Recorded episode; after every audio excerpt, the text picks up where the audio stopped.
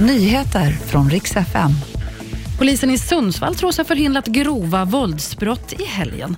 Och så ska det handla om Lasse Holm. Nu har han blivit tillsagd att ta det lugnt och det blir ingen turné i sommar. Vi ska börja med att en 25-årig man har skjutits i Hägersten i södra Stockholm. Och polisen larmades vid 13-tiden på eftermiddagen. Två personer har gripits i en bil när de försökte fly från plats. Den 25-åriga mannen träffades av flera skott.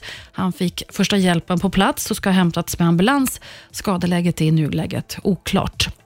I Sundsvall har polisen gripit fem personer för förberedelse till mord och grovt vapenbrott. De greps i helgen och polisen bedömer att med det har man lyckats förebygga grova våldsbrott i Västernorrland.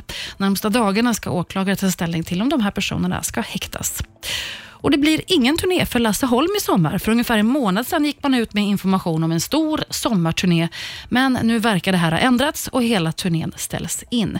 Lasse Holm säger själv att det är inget problem med hälsan. Han mår utmärkt. Han fyller ändå 80 år i veckan och då har både frugan och kollegorna faktiskt sagt ifrån och säger att han blev nog för ivrig och då var det bra att ha kloka rådgivare som säger till honom att lugna ner dig gubbjävel. Så nu tänker han ta det rådet.